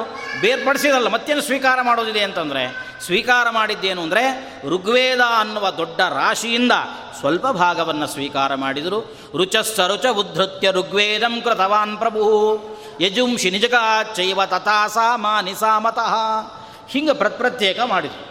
ಇದು ವೇದವ್ಯಾಸ ದೇವರು ಮಾಡಿರತಕ್ಕಂಥ ಪರಮೋಪಕಾರ. ಹಿಂಗೆ ಮಾಡಿದ ಮೇಲೆ ಅದನ್ನು ಹಾಗೇ ಬಿಟ್ಟರೆ ಇವರಿಗೆ ಅರ್ಥ ಮಾಡಿಕೊಳ್ಳಿಕ್ಕೆ ಸಾಧ್ಯ ಇಲ್ಲ ವೇದವನ್ನು ಅಂತನಿಸಿ ಆ ವೇದಗಳನ್ನು ಹೇಗೆ ಅರ್ಥ ಮಾಡಿಕೊಳ್ಬೇಕು ಅಂತ ತಿಳಿಸುವುದಕ್ಕೋಸ್ಕರವಾಗಿ ಬ್ರಹ್ಮಸೂತ್ರಗಳನ್ನು ರಚನೆ ಮಾಡಿದರು. ಹೀಗೆ ಬ್ರಹ್ಮಸೂತ್ರಗಳ ರಚನೆಯ ಕ್ರಮ ಬರುತ್ತೆ. ಹಾಗಾದರೆ ಬ್ರಹ್ಮಸೂತ್ರಗಳನ್ನು ರಚನೆ ಮಾಡಿದ್ಯಾರು? ವೇದವ್ಯಾಸದೇವರು. ಅವರಲ್ಲಿ ಇಂದ್ರಿಯ ಸರಿ ಇರಲಿಲ್ಲ, ಅದಿರಲಿಲ್ಲ, ಇದಿರಲಿಲ್ಲ, ಜ್ಞಾನ ಇರಲಿಲ್ಲ, ಜ್ಞಾನ ಇತ್ತೋ ಇಲ್ವೋ ವಿಚಾರ ಮಾಡಲಿಕ್ಕಾಗ್ತದ? ಯಾಕೆಂದರೆ ವೇದವ್ಯಾಸ ಆತ ಸಾಕ್ಷಾತ್ ಭಗವಂತನ ಅವತಾರ. ಒಂದೇ ಒಂದು ದೋಷದ ಲವಲೇಶವೂ ನಮಗೆ ಅಲ್ಲಿ ಹುಡುಕ್ಲಿಕ್ಕೆ ಸಾಧ್ಯ ಇಲ್ಲ. ಅಷ್ಟ್ಯಾಕೆ? ಮಹಾಭಾರತವನ್ನೇ ಬರೆದಿದ್ದಾರೆ ಅಂತಂದಮೇಲೆ, ಲಕ್ಷ ಶ್ಲೋಕಗಳನ್ನು ಒಳಗೊಂಡಿರುವ ಮಹಾಭಾರತವನ್ನೇ ಬರೆದಿದ್ದಾರೆ ಅಂತಂದಮೇಲೆ, ಆ ಮನುಷ್ಯನಲ್ಲಿ ನಾವೇನೋ ಜ್ಞಾನ ಸರಿಯಾಗಿದೆಯೋ ಇಲ್ಲೋ, ಏನಾದರೂ ಇಂದ್ರಿಯಗಳು ಸರಿ ಇದೆಯೋ ಇಲ್ಲೋ ಚರ್ಚೆ ಮಾಡಲಿಕ್ಕೆ ಸಾಧ್ಯವೋ? ಕೋಶನ್ಯ ಪುಂಡರೀಕಾಕ್ಷಾನ್ ಮಹಾಭಾರತ ಕೃದ್ಭವೇತ್ ಭಗವಂತನಲ್ಲದೇ ಇದ್ದರೆ ಲಕ್ಷ ಶ್ಲೋಕಗಳನ್ನು ಒಳಗೊಂಡ ಮಹಾಭಾರತವನ್ನು ಯಾರಿಂದಲೂ ಕೂಡ ಬರೆಯಲಿಕ್ಕೆ ಸಾಧ್ಯ ಇಲ್ಲ. ಆದ್ದರಿಂದಾಗಿ ಇಲ್ಲಿ ಗ್ರಂಥಕರ್ತ ವೇದವ್ಯಾಸ ದೇವರಾದ್ದರಿಂದ ಆ ಅವರಲ್ಲಿ ಯಾವ ದೋಷಗಳನ್ನು ಹುಡುಕ್ಲಿಕ್ಕೆ ಸಾಧ್ಯ ಇಲ್ಲ. ಆದ್ದರಿಂದ ಬ್ರಹ್ಮಸೂತ್ರಗಳ ಕರ್ತೃ ಸರಿ ಇದ್ದಾರೆ ವಕ್ತೃ ಸರಿ ಇದ್ದಾರೆ ಇನ್ನು ಶ್ರೋತೃ ಕೇಳದವರು ಯಾರು? ಬ್ರಹ್ಮಸೂತ್ರಗಳನ್ನು ವೇದವ್ಯಾಸದೇವರು ರಚನೆ ಮಾಡಿದಾಗ ಮೊದಲು ಬ್ರಹ್ಮಸೂತ್ರಗಳ ಪಾಠವನ್ನು ಕೇಳಿದವರು ಯಾರು ಅಂತಂದರೆ ಬ್ರಹ್ಮಾದಿ ದೇವತೆಗಳು. ಬ್ರಹ್ಮಾದಿ ದೇವತೆಗಳೇ ಸಾಕ್ಷಾತ್ ತಾಯಿ ಕೂತಿದ್ದಾರೆ. ಆದ್ದರಿಂದ ಕೇಳುವವರು ಸರಿ ಇದ್ರೆಯೋ ಇಲ್ಲೋ ವಿಚಾರ ಮಾಡಲಿಕ್ಕೆ ಸಾಧ್ಯ ಇಲ್ಲ. ಅಥವಾ ವೇದವ್ಯಾಸ ದೇವರಿಗೆ ಪ್ರೀತ್ಯಾಸ್ಪದರೌದೋ ಅಲ್ವೋ? ಪ್ರೀತ್ಯಾಸ್ಪದರೂ ಆಗಿದ್ದಾರೆ. ಅವರಲ್ಲಿಯೂ ಎಲ್ಲ ಇಂದ್ರಿಯಗಳು ಕೂಡ ಸರಿ ಇದ್ದಾವೆ ಮತ್ತಿನ್ನೇನು? ಪ್ರಸಂಗ ಹೆಂಗಿತ್ತು? ಏನಾದರೂ ತಮಾಷೆ ಮಾಡಲಿಕ್ಕೆ ಸುಳ್ಳು ಪಳ್ಳು ಏನಾದರೂ ಹೇಳಿರ್ಬೋದಲ್ಲ. ಸಂಕೀರ್ಣ ಬುದ್ಧಯೋ ದೇವಾಹ. ನಾರಾಯಣ ಮನಾಂಗಮಯಂ. ಎಲ್ಲ ವೇದಗಳೆಲ್ಲ ಕಲಬರಕೆಯಾಗಿ ಕೂತಿದ್ದಾಗ ಏನು ಮಾಡಬೇಕು ಅಂತ ದಿಕ್ಕು ತೋಚದ ಎಲ್ಲ ಬ್ರಹ್ಮಾದಿ ದೇವತೆಗಳು ಆ ಭಗವಂತನ ಹತ್ರ ಹೋಗಿ ಪ್ರಾರ್ಥನೆ ಮಾಡಿಕೊಂಡಿದ್ದಾರೆ. ಇಂತಹ ಒಂದು ಸಂದರ್ಭ, ಅದು ತಮಾಷೆ ಮಾಡತಕ್ಕಂತಹ ಸಂದರ್ಭ ಆಗಿರಲಿಲ್ಲ. ಆದ್ದರಿಂದ ಪ್ರಸಂಗವೂ ಸರಿಯಿತ್ತು, ವಕ್ತೃವೂ ಸರಿಯಿದ್ದಾನೆ, ಶ್ರೋತೃಗಳೂ ಸರಿಯಿದ್ದಾರೆ. ಆದ್ದರಿಂದಾಗಿ ವಕ್ತೃ ಶ್ರೋತೃ ಪ್ರಸಕ್ತೀನಾಂ ಯದಾಪ್ತಿರನುಕೂಲತ ಅಂತ ಅನುವ್ಯಾಖ್ಯಾನದಲ್ಲಿ ಹೇಳಿದಂತೆ ಈ ಮೂರೂ ಕೂಡ ಸೇರಿರೋದ್ರಿಂದ ಕಾರಣದಿಂದಾಗಿ ಇವುಗಳು ಬ್ರಹ್ಮಸೂತ್ರಗಳು ಪ್ರಮಾಣ ಅಂತ ಅನಿಸಿಕೊಂಡಿದ್ದಾವೆ. ಅಷ್ಟೇ ಅಲ್ಲ, ಅವುಗಳನ್ನು ಪರವಿದ್ಯಾ ಅಂತಲೂ ಅವುಗಳನ್ನು ಕರೆದಿದ್ದಾರೆ. ಇಂತಹ ಬ್ರಹ್ಮಸೂತ್ರಗಳಿಗೆ ಮೊದಲು ಪ್ರಾಮಾಣ್ಯವನ್ನು ಅಲ್ಲಿ ಸಮರ್ಥನೆಯನ್ನು ಮಾಡಿದ್ದ ಆನಂತರ ಅನೇಕ ವಿಚಾರಗಳು ಆ ಬ್ರಹ್ಮಸೂತ್ರಗಳಲ್ಲಿ ನಾವು ಕಾಣಲಿಕ್ಕೆ ಸಾಧ್ಯ ಆಗುತ್ತೆ. ಒಂದು ಎಲ್ಲ ಬ್ರಹ್ಮಸೂತ್ರಗಳ ಸಾರ ಏನು? ಏನು ಹೇಳಿಕೊಟ್ಟಿದ್ದಾವೆ ಬ್ರಹ್ಮಸೂತ್ರಗಳು ಅಂದರೆ ಭಗವಂತ ಸಕಲ ಕಲ್ಯಾಣ ಗುಣ ಪರಿಪೂರ್ಣನಾಗಿದ್ದಾನೆ. ಅವನು ಸರ್ವೋತ್ತಮನಾಗಿದ್ದಾನೆ ಅನ್ನುವಂಥದ್ದನ್ನೇ ಎಲ್ಲ ಬ್ರಹ್ಮಸೂತ್ರಗಳಷ್ಟೂ ಕೂಡ ನಮಗೆ ಸಮರ್ಥನೆ ಮಾಡಲಿಕ್ಕೆ ಹೊರಟಿದ್ದಾರೆ. ಬ್ರಹ್ಮಸೂತ್ರಗಳು ಅಂದರೆ ವೇದದಲ್ಲಿ ಭಗವಂತನ ಸರ್ವೋತ್ತಮತ್ವವೇ ಹೇಳಿದ್ದು ಅಂತ. ಅಲ್ಲ, ನಮಗೆ ನೀವೇ ಹೇಳದಂತೆ ನಮಗೆ ಇವತ್ತು ಋಗ್ವೇದ ಅನ್ನುವ ದೊಡ್ಡ ರಾಶಿ ಇದೆ. ಅದರಿಂದ ಸ್ವಲ್ಪ ಭಾಗ ಮಾತ್ರ ನಮಗೆ ತೆಕ್ಕೊಟ್ರು ಅಂತ ನೀವೇ ಹೇಳ್ತಿದ್ದೀರಿ.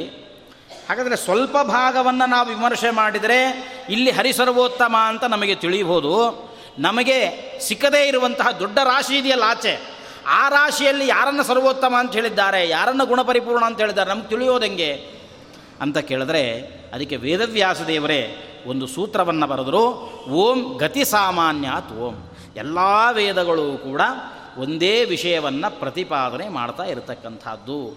ಆದರೆ ಆ ವೇದವನ್ನು ನೋಡುವಾಗ ನಮಗೇನನ್ಸುತ್ತೆ? ಕೆಲವು ಸಲ ಒಂದೊಂದು ಒಂದೊಂದು ಥರ ಹೇಳುತ್ತೆ ಅಂತ ಅನಿಸುತ್ತೆ. ವೆಂದು ವೇದ ಹೇಳುತ್ತೆ, ಭಗವಂತ, ಪರಮಾತ್ಮ, ಜೀವಾತ್ಮ ಇಬ್ಬರು ಬೇರೆ ಬೇರೆ ಅಂತ ಒಂದು ವೇದ ಹೇಳುತ್ತೆ. ಇನ್ನೊಂದು ವೇದ ಹೇಳುತ್ತೆ ಅವರಿಬ್ಬರು ಒಂದೇ ಅಂತ ಹೇಳುತ್ತೆ. ಹೆಂಗೆ ತೀರ್ಮಾನ ಮಾಡ್ಕೊಳ್ಳೋದು? ತೀರ್ಮಾನ ಆಗೋದು ಹೇಗೆ? ಅಂದರೆ ಈ ವೇದಗಳನ್ನು ಅರ್ಥ ಮಾಡಿಕೊಳ್ಳೋದೇ ಬಹಳ ಕಷ್ಟ ಇದೆ. ಅದಕ್ಕೋಸ್ಕರವೇ ಅವರು ಬ್ರಹ್ಮಸೂತ್ರಗಳನ್ನು ರಚನೆ ಮಾಡಿ ನಮಗಾಗಿ ಕೊಟ್ಟಿರತಕ್ಕಂಥದ್ದು ವೇದವ್ಯಾಸ ದೇವರು ಆದರೂ ತಿಳ್ಕೊಳ್ಳೋ ಬಗೆ ಹೇಗೆ ಅನ್ನುವ ಒಂದು ಸಾಧಾರಣವಾಗಿರತಕ್ಕಂಥ ಪ್ರಶ್ನೆ. ಹೀಗೆ ವಿಚಿತ್ರ ವಿಚಿತ್ರವಾಗಿ ಎರಡೆರಡು ಥರ ವಿರುದ್ಧವಾದ ಮಾತುಗಳು ವೇದಗಳಲ್ಲಿ ಪುಂಖಾನುಪುಂಖವಾಗಿ ನಾವು ನೋಡ್ತೇವೆ. ನೋಡುವಾಗ ಹಾಗಾದರೆ ಹೇಗೆ ವೇದಗಳನ್ನು ಅರ್ಥ ಮಾಡಿಕೊಳ್ಳೋದು? ಅದಕ್ಕೆ ಹೇಳಿದ್ರು, ವೇದ ಅಂದರೆ ಅದು ಒಂಥರ ಕಬ್ಬು ಇದ್ದಂತೆ. ಕಬ್ಬು ಇರುತ್ತಲ್ಲ, ಕಬ್ಬಿನ ಜಲ್ಲೆ ಇದ್ದಂತೆ. ಕಬ್ಬು ಯಾರನ್ನು ಕೇಳಬೇಕು? ಕಬ್ಬು ಹೆಂಗಿದೆ? ಸಿಹಿ ಇದೆಯೋ ಇಲ್ವೋ? ಯಾರನ್ನು ಕೇಳಬೇಕು? ಇತ್ತೀಚಿನವ್ರ ಕೈಯಲ್ಲಿ ನಾವು ಯಾರಿಗಾದರೂ ಹೊಸ ಹುಡುಗರ ಕೈಯಲ್ಲಿ ಕಬ್ಬನ್ನು ಕೊಟ್ಟರೆ ಅವರು ಅದನ್ನು ಐಸ್ ಕ್ರೀಮ್ ತಿಂದಂತೆ ತಿಂದ್ಬಿಡ್ತಾರೆ. ನೆಕ್ಕಿ ನೋಡಿಬಿಡ್ತಾರೆ. ಆಮೇಲೆ ಹೇಳಬೇಕೆ ಕಬ್ಬು ಮಾರ ಅದು, ಐಸ್ ಕ್ರೀಮ್ ತಿಂದಂತೆ ತಿನ್ನೋ ಅರ್ಧ ಅಲ್ಲ ಅದು, ಹಲ್ಲಲ್ಲಿ ಹಾಕಿ ಜಗಿಬೇಕು ಅಂತನ್ಬೇಕು ಹಾಗೆ ವೇದಗಳು, ಅದು ಕಬ್ಬು ಇದ್ದಂತೆ, ಅದನ್ನು ಯಾರಿಗೆ ಕೇಳಬೇಕು? ವೇದಗಳ ಸಾರ ಏನು, ಅದರ ರಹಸ್ಯ ಏನು, ಅದರ ರುಚಿ ಏನು, ಯಾರನ್ನು ಕೇಳಬೇಕು ಅಂದರೆ ಯಾರು ಆ ವೇದಗಳನ್ನು ತಮ್ಮ ಹಲ್ಲಲ್ಲಿ ಹಾಕಿ ಜಗೀತಾರೋ ಅವರನ್ನು ಕೇಳಬೇಕಂತ. ಹಾಗೆ ಹಲ್ಲಲ್ಲಿ ಹಾಕಿ ಜಗಿಯೋರು ಯಾರಿದ್ದಾರೆ? ವೇದಗಳನ್ನು. ಬಳಿತ್ಥಾ ಸೂಕ್ತ ಹೇಳುತ್ತೆ, ವೀರುಧೋದಂ ಸುಹುರೋಹತಿ. ಮಧ್ವಾಚಾರ್ಯರೊಬ್ಬರಿದ್ದಾರೆ ಅವರು ವೇದಗಳೆಂಬ ಬಳ್ಳಿಗಳನ್ನು, ಕಬ್ಬುನ ಜಲ್ಲೆಗಳನ್ನು ಹಲ್ಲಲ್ಲಿ ಹಾಕಿ ಜಗಿತಾರಂತ. ಆದ್ದರಿಂದ ಅವರನ್ನು ಕೇಳಬಹುದು. ಏನು ಹೇಳ್ತಾ ಇದ್ದಾರೆ? ಸರಿ, ಅವರೇನೋ ಹೇಳ್ತಾರೆ, ಅವರೇನೋ ನೋಡ್ತಾರೆ, ಯಾಕೆಂದ್ರೆ ಅವ್ರ ಹಲ್ಲು ಗಟ್ಟಿ. ನಮ್ಗೆ ಹಲ್ಲು ಗಟ್ಟಿ ಇಲ್ಲ. ನಾವೇನು ಮಾಡಬೇಕು? ಅದಕ್ಕೊಂದು ಉಪಾಯ ಇದೆ. ಹಲ್ಲು ಗಟ್ಟಿ ಇದ್ದವ್ರು ಮಾತ್ರ ಕಬ್ಬಿನ ರಸ ಕುಡಿತಿದ್ದಾರಾ? ಏನೂ ಇಲ್ಲ. ಎಲ್ಲರೂ ಕುಡಿತಿದ್ದೀವಿ. ಯಾಕೆ ಅಂದರೆ ರಸ್ತೆ ಬದಿಗಳಲ್ಲಿ ದೊಡ್ಡ ದೊಡ್ಡ ಯಂತ್ರಗಳೇ ನಿಂತುಬಿಟ್ಟಿರ್ತಾವೆ. ಕಬ್ಬು ತಗೊಳ್ಳೋದು ಅದಕ್ಕೆ ಕೊಟ್ಟರೆ ಸರ್ರ ಅಂತ ರಸ ಕೊಡುತ್ತೆ, ಕುಡಿದು ಹಾಗೆ ಮಧ್ವಾಚಾರ್ಯರು ಅವರು ಆ ವೇದಗಳೆಂಬ ಬಳ್ಳಿಗಳನ್ನು ಹಲ್ಲಲ್ಲಿ ಹಾಕಿ ಜಗುದು ಅದರ ಸಾರವನ್ನು ತಾವು ಪಡೆದುಕೊಂಡಿದ್ದಾರೆ. ನಮ್ಗಳಿಗೋಸ್ಕರವಾಗಿ ಏನು ಮಾಡಿದರು ಅಂದರೆ ಕೆಲವು ಯಂತ್ರಗಳನ್ನು ಕೊಟ್ಟರಂತೆ ಹೇಗೆ ಕಬ್ಬಿನ ರಸವನ್ನು ತೆಗೀಲಿಕ್ಕೆ ಕೆಲವು ಯಂತ್ರಗಳಿರ್ತಾವೆ, ಅದರಂತೆ ಕೆಲವು ಯಂತ್ರಗಳನ್ನು ನಮಗಾಗಿ ಕೊಟ್ಟರು ಅದು ಒಂದು ಥರ ಯಂತ್ರ ಅಲ್ಲಂತೆ, ಆರು ವಿಧವಾಗಿರುವಂತಹ ಯಂತ್ರಗಳು ಅಂತ ಅವುಗಳನ್ನು ಕರೆದಿದ್ದಾರೆ. ಅವುಗಳನ್ನೇ ಶಾಸ್ತ್ರೀಯ ಪರಿಭಾಷೆಯಲ್ಲಿ ತಾತ್ಪರ್ಯ ಲಿಂಗಗಳು ಅಂತ ಕರೀತಾರೆ. ಉಪಕ್ರಮೋಪಸಂಹಾರವು ಅಭ್ಯಾಸೋ ಪೂರ್ವತಾ ಫಲಂ ಅರ್ಥವಾದೋಪಪತ್ತಿ ಚ, ಲಿಂಗಂ ತಾತ್ಪರ್ಯ ನಿರ್ಣಯೇ. ಅಂದರೆ ವೇದವನ್ನು ಅರ್ಥ ಮಾಡಿಕೊಳ್ಳೋ ಒಂದು ಕ್ರಮ ಇದೆ ಅಂತ. ಎಲ್ಲಿಂದ ಪ್ರಾರಂಭ ಆಗಿದೆ, ಎಲ್ಲಿಗೆ ಮುಕ್ತಾಯ ಆಗಿದೆ. ಯಾವುದ ಪ್ರಕರಣ? ಏನು ಹೇಳಲಿಕ್ಕೆ ಹೊರಟಿದ್ದಾರೆ? ಇದನ್ನೆಲ್ಲ ಹಿಂದೆ, ಮುಂದೆ ಎಲ್ಲ ಸರಿಯಾಗಿ ಅರ್ಥ ಮಾಡ್ಕೋಬೇಕಂತ. ಇಲ್ಲಾಂದರೆ ತುಂಬ ಎಡವಟ್ಟಾಗತ್ತೆ. ಯಾವುದೋ ಒಂದು ಗುರುಕುಲ, ಆ ಗುರುಕುಲದಲ್ಲಿ ಒಂದಿಷ್ಟು ಜನ ಶಿಷ್ಯರು ಓದ್ತಾ ಇದ್ದರು ಆ ಗುರುಗಳು ಇವ್ರ ಜೊತೆ ಎಲ್ಲ ಪಾಠ ಮಾಡ್ತಾಯಿದ್ರು ಜೊತೆಗೆ ಒಂದಿಷ್ಟು ವೈದ್ಯಕೀಯನೂ ಮಾಡ್ತಾಯಿದ್ರಂತೆ ಯಾರಾದರೂ ರೋಗ, ಗೀಗ ಅಂತ ಏನಾದರೂ ಹೇಳ್ಕೊಂಡು ಬಂದರೆ, ಅವ್ರಿಗೆ ಮದ್ದು ಗಿದ್ದು ಮಾಡಿ ಕಳಿಸ್ತಿದ್ರು. ಒಂದು ದಿವಸ ಗುರುಗಳಿಲ್ಲ, ಎಲ್ಲ ಹೋಗಿದ್ದಾರೆ. ರಾಜನ ಮನೆಯಿಂದ ಒಂದು ಕರೆ ಬಂತು ಇಬ್ಬರು ದೂತರು ಬಂತು ರಾಜಕುಮಾರಿಗೆ ತುಂಬ ಜ್ವರ ಬಂದಿದೆ, ಕರ್ಕೊಂಡು ಬನ್ನಿ ಅವರನ್ನು ಅದರಲ್ಲಿ ಗುರುಗಳು ಇರಲಿಲ್ವಲ್ಲ, ತುಂಬ ವರ್ಷಗಳಿಂದ ಇದ್ದ ಒಬ್ಬ ಶಿಷ್ಯ ಇದ್ದ. ಅವನು ಯೋಚನೆ ಮಾಡಿದ ನಮ್ಮ ಗುರುಗಳು ಕೂಡ ಏನು ಮಾಡ್ತಾರೆ, ಅವ್ರ ಹತ್ರ ಒಂದು ಪುಸ್ತಕ ಇತ್ತಂತ ಹಳೆಯದೊಂದು ಪುಸ್ತಕ. ಅವ್ರ ತಾತನ ಕಾಲದಿಂದ ಬಂದ ಪುಸ್ತಕ ಒಂದಿತ್ತು. ಅದರಲ್ಲೆಲ್ಲ ಬರೆದಿಟ್ಟಿದ್ರು, ಏನೇನು ರೋಗ ಬಂದರೆ ಏನು ಮಾಡಬೇಕು ಅಂತ ಎಲ್ಲ ಬರೆದಿಟ್ಟಿದ್ರು. ಅವರು ಅದನ್ನು ನೋಡ್ತಾರೆ, ಹೇಳ್ತಾರೆ. ನಾನು ಅದನ್ನು ನೋಡಿ ಹೇಳಿದ್ರಾಯಿತು ಅಂತ. ಕೆಲವು ಸಲ ನಾವು ಅರ್ಜೆಂಟ್ ಅರ್ಜೆಂಟಲ್ಲಿದ್ದಾಗ ಡಾಕ್ಟ್ರ್ ಇನ್ನೂ ಬಂದಿರಲ್ಲ. ಕಾಂಪೌಂಡ್ರ್ ಹತ್ರನೇ ಇಂಜೆಕ್ಷನ್ ಕೊಡ್ಸ್ಕೊಂಡು ಬಂದುಬಿಟ್ಟಿರ್ತೀವಿ ಅರ್ಜೆಂಟಿಗೆ. ಹಾಗೆ ಹಿಂಗೂ ಆಗುತ್ತೆ ನಡಿ ಅಂಥೇಳಿ ಅವನು ಪುಸ್ತಕ ತೆಗೆದ, ನೋಡ್ದ, ಅರ್ಥ ಆಯಿತು ಅದೃಷ್ಟಕ್ಕೆ. ಆಯಿತು, ಹಿಂಗೆ ಮಾಡಿದ್ರಾಯಿತು ಅಂತ ಹೇಳಿ ಹೊರಟ. ನಾನು ಮದ್ದು ಮಾಡ್ತೀನಿ ಅಂತ ಹೊರಟಂತ. ಏನು ಮಾಡ್ದ? ಒಂದು ಕೈಯಲ್ಲಿ ಅಗ್ಗಿಷ್ಟಿಗೆ, ಇನ್ನೊಂದು ಕೈಯಲ್ಲಿ ಕಬ್ಬಿಣದ ತುಂಡು ಹಿಡ್ಕೊಂಡು ಹೊರಟನಂತ. ಮದ್ದು ಮಾಡ್ತೇನೆ. ಅಷ್ಟೊತ್ತಿಗೆ ಅವನ ಅದೃಷ್ಟಕ್ಕೆ ಸರಿಯಾಗಿ ಗುರುಗಳು ಎಲ್ಲೋ ಹೋದರು ಇದ್ದಕ್ಕಿಂತ ವಾಪಸ್ ಬಂದ್ಬಿಟ್ರು. ವಾಪಸ್ ಬಂದು ಕೇಳಿದ್ರು, ಏನೋ ಇದು ಅಗ್ಗಿಷ್ಟಿಗೆ ಕಬ್ಬಿಣದ ತುಂಡು ಎಲ್ಲ ಹಿಡ್ಕೊಂಡು ಹೊರಟಿದೆಯಲ್ಲ, ಏನು ಕಥೆ? ಸ್ವಾಮಿಗಳು ಮುದ್ರಾಧಾರಣೆ ಮಾಡ್ಲಿಕ್ಕೆ ಹೊರಡ್ತಾರಲ್ಲ, ಹಂಗೆ ಹೊರಟಿ, ಏನು ಕಥೆ ಇದು ನಿಂದು? ಅದಕ್ಕೆ ಅವನಂದ, ಏನಿಲ್ಲ ಗುರುಗಳೇ, ರಾಜಕುಮಾರಿಗೆ ತುಂಬ ಜ್ವರ ಬಂದಿದೆ ಅಂತ ಅದಕ್ಕೆ ಮದ್ದು ಮಾಡ್ಲಿಕ್ಕೆ ಹೊರಟಿದ್ದೀನಿ.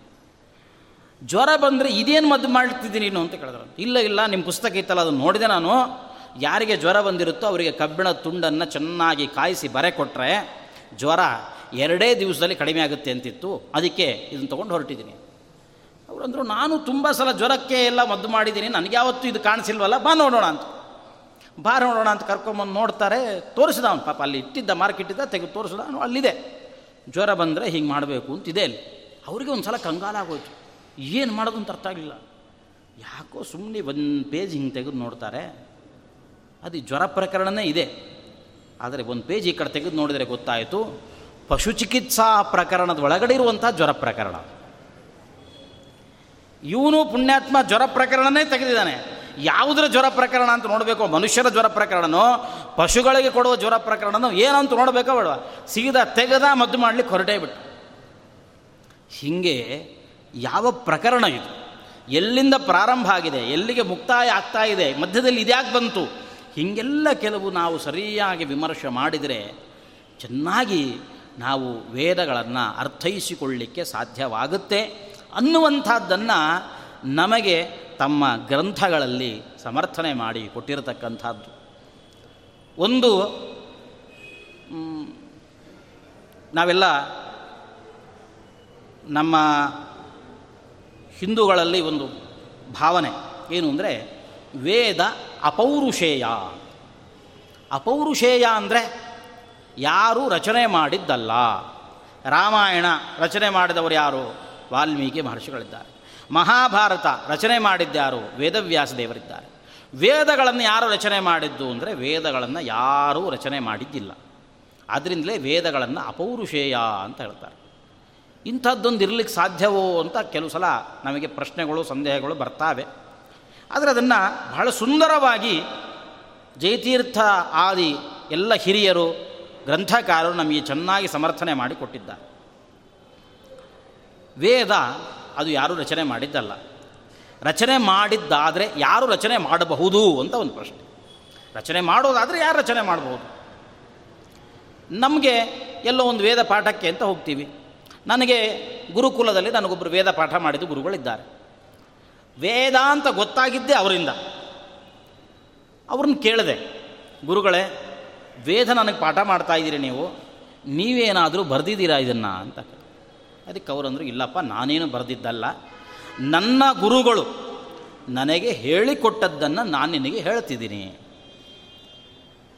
ಅವರು ಗುರುಗಳನ್ನು ಕೇಳಿದ್ರು, ಅವರು ಅದೇ ಅಂದರು ನಮ್ಮ ಹಿಂದಿನವ್ರು ಹೇಳಿಕೊಟ್ಟಿದ್ದನ್ನು ನಾನು ಹೇಳ್ತಿದ್ದೀನಿ.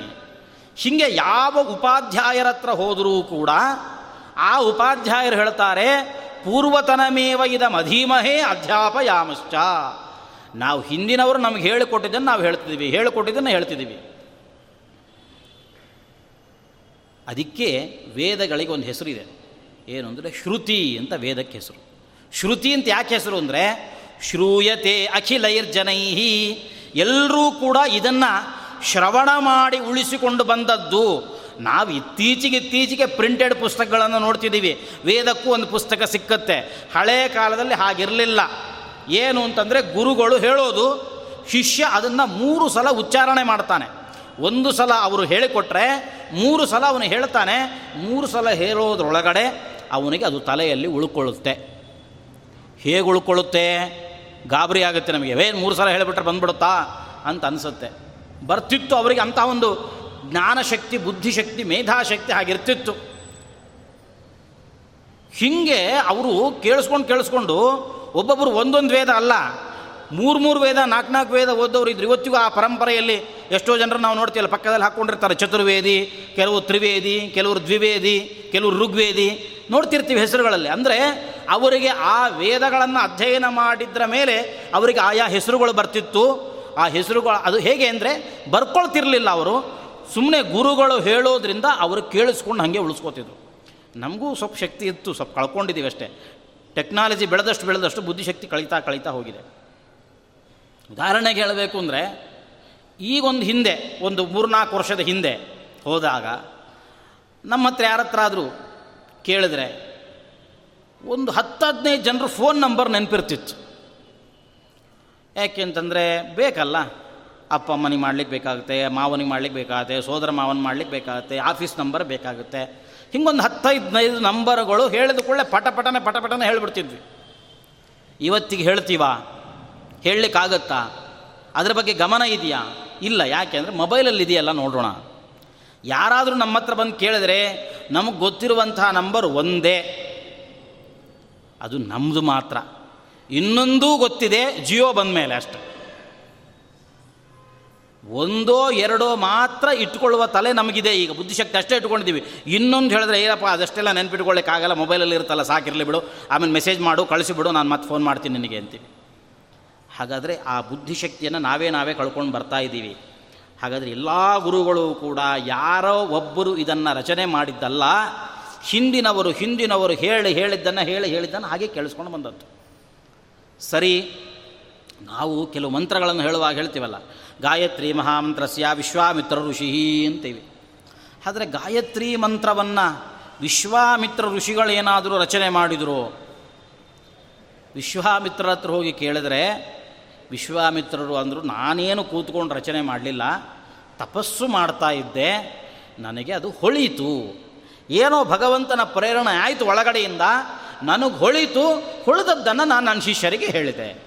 ಹಾಗಾದರೆ ಗಾಯತ್ರಿ ಮಂತ್ರ ಅಂತಹ ಮಂತ್ರಗಳನ್ನು ಯಾವುದೇ ಒಂದು ವೇದವನ್ನು ಹೇಳುವಾಗ ಆ ವೇದದ ಋಷಿಗಳನ್ನು ನಾವು ಹೇಳ್ಕೊಳ್ತೇವೆ. ಆ ಋಷಿಗಳನ್ನು ಹೋಗಿ ಕೇಳಿದ್ರೆ ಋಷಿಗಳು ಹೇಳಿದರು, ನಾವು ರಚನೆ ಮಾಡಿದ್ದಲ್ಲ, ನಾವು ಏನೋ ಹಿಂಗೆ ತಪಸ್ಸು ಮಾಡ್ತಾ ಇದ್ವಿ, ಏನೋ ಯೋಚನೆ ಮಾಡ್ತಾ ಇದ್ದ ಹೊಳೆದದ್ದಷ್ಟೇ ಬಿಟ್ಟರೆ ನಾವು ಕೂತ್ಕೊಂಡು ಅದನ್ನು ರಚನೆ ಮಾಡಿದ್ದಲ್ಲ. ಸರಿ ಇನ್ನು ಯಾರನ್ನು ಕೇಳೋದು? ರಚನೆ ಮಾಡಿದ್ದಾರೆ ಅಂತ ಯಾರನ್ನು ಕೇಳಬಹುದು? ಇನ್ನೊಂದೇ ಒಂದು ಅವಕಾಶ ಇದೆ ಕೇಳಲಿಕ್ಕೆ. ಆ ಭಗವಂತನನ್ನೇ ಹೋಗಿ ಕೇಳಬೇಕು. ಅವನು ಸರ್ವಕರ್ತ, ಸರ್ವಸಮರ್ಥ, ಎಲ್ಲ ಇದ್ದಾನಲ್ಲ, ಅವನನ್ನು ಹೋಗಿ ಕೇಳಬೇಕು. ನೀನೇನಾದರೂ ವೇದವನ್ನು ರಚನೆ ಮಾಡಿದೆಯೋ ಅಂತ ಕೇಳಿದ್ರೆ, ಭಗವಂತ ಹೇಳ್ದ, ನಾನು ಏನೂ ವೇದವನ್ನು ರಚನೆ ಮಾಡಿದ್ದಿಲ್ಲ. ನಾನು ವೇದವನ್ನು ತಿಳ್ಕೊಂಡಿದ್ದೀನಿ. ವೇದಾಂತ ಕೃತ್ ವೇದವಿದೇವ ಚಾಹಂ. ವೇದಾಂತ ಕೃತ್, ನಾನು ಬ್ರಹ್ಮಸೂತ್ರವನ್ನು ರಚನೆ ಮಾಡಿದ್ದೇನೆ, ಒಪ್ಕೋತೀನಿ. ವೇದವನ್ನು ರಚನೆ ಮಾಡಲಿಲ್ಲ. ವೇದವಿತ್. ವೇದವನ್ನು ನಾನೂ ಕೂಡ ತಿಳಿದಿದ್ದೇನೆ. ಆದರೆ ಭಗವಂತ ಹಾಗಾದರೆ ನಮಗೇನು? ಅಂದರೆ ಭಗವಂತ ನಮಗೆ ವೇದಗಳಿಗೋಸ್ಕರವಾಗಿ ಇರತಕ್ಕಂತಹ ಮೊಟ್ಟ ಮೊದಲ ಗುರು ಅಂದರೆ ಯಾರು ಅಂದರೆ ಭಗವಂತ. ಅವನು ಹಿಂದಿನ ಕಲ್ಪದಲ್ಲಿ ಇರತಕ್ಕಂತಹ ಎಲ್ಲ ವೇದಗಳನ್ನು ತನ್ನ ತಲೆಯಲ್ಲಿ ಇಟ್ಟುಕೊಂಡು ನಾಶವಾಗದಂತೆ ತನ್ನ ತಲೆಯಲ್ಲಿ ಇಟ್ಟುಕೊಂಡು ಆನಂತರ ಸೃಷ್ಟಿಯ ಪ್ರಾರಂಭದಲ್ಲಿ ಬ್ರಹ್ಮದೇವರಿಗೆ ಅದನ್ನು ಉಪದೇಶ ಮಾಡ್ತಾನೆ. ಹಾಗಾಗಿ ಮೊದಲನೇ ಶಿಷ್ಯ ಬ್ರಹ್ಮದೇವ, ಮೊದಲನೇ ಗುರು ಭಗವಂತ. ಆ ಕಾರಣದಿಂದ ಭಗವಂತನನ್ನು ನಾವು ಶ್ರೀ ಗುರುಭ್ಯೋ ನಮಃ, ಹರಿ ಓಂ ಅಂತ ಪ್ರಾರಂಭದಲ್ಲಿ ಆ ಭಗವಂತನನ್ನು ಸ್ಮರಣೆ ಮಾಡೋದೇ ಹೊರತು ವೇದಗಳನ್ನು ಕೂಡ ಭಗವಂತ ರಚನೆ ಮಾಡಿದ್ದಿಲ್ಲ.